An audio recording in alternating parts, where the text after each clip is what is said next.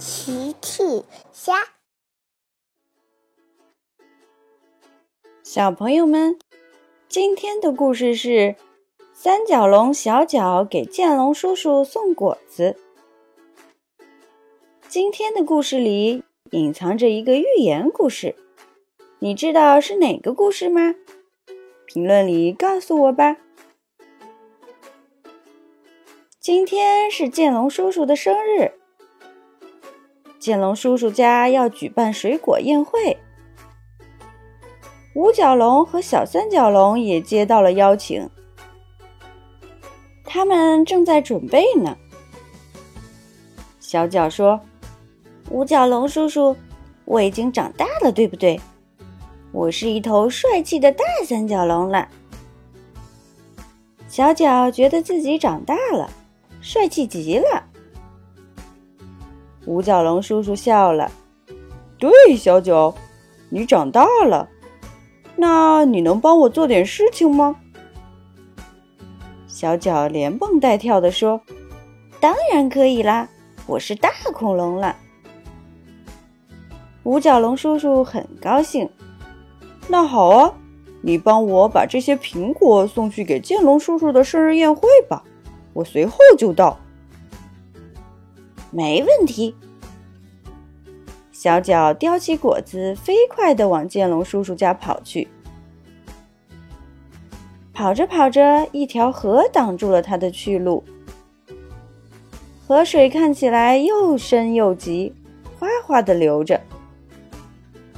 小脚很害怕，这可怎么办呢？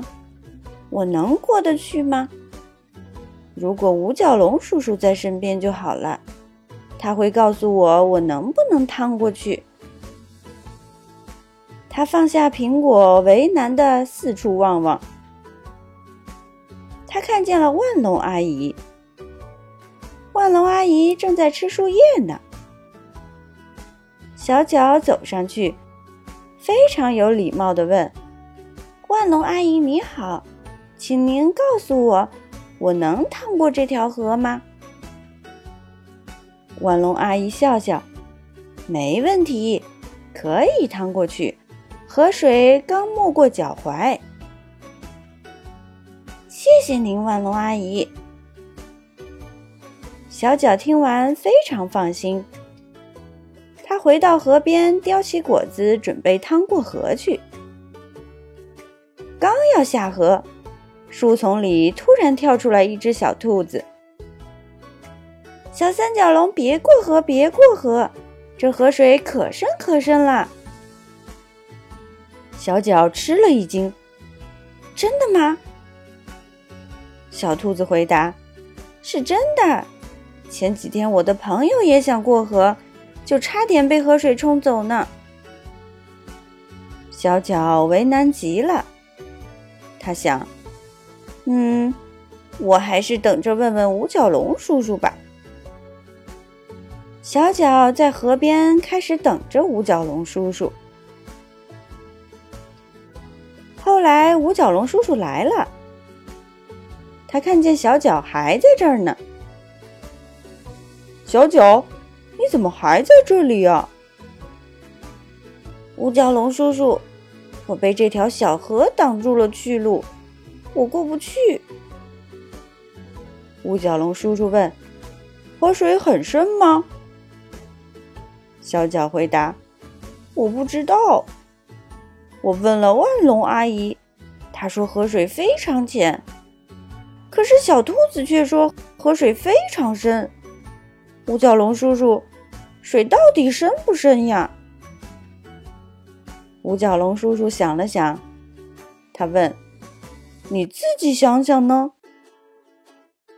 小脚摇摇头，我不知道。五角龙叔叔尝试着趟进水里，水淹没到五角龙的小腿。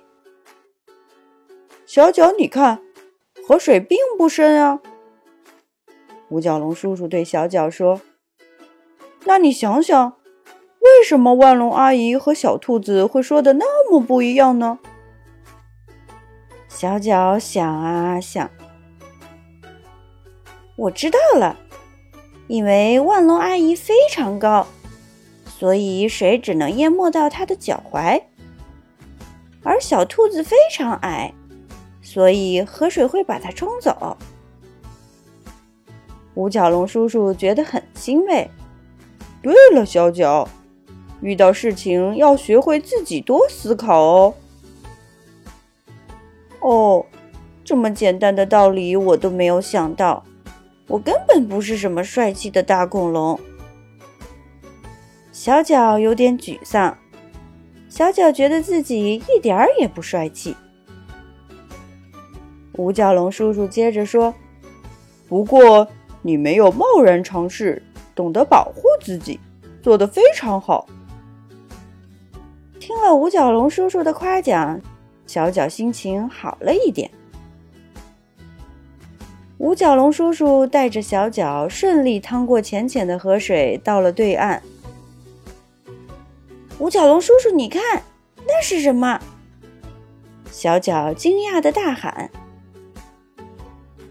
哇！原来小脚发现树林里有一棵大果树。”他们走上前，五角龙叔叔。如果我们能把这些果子摘下来送给剑龙叔叔就好了，是个好主意。小脚，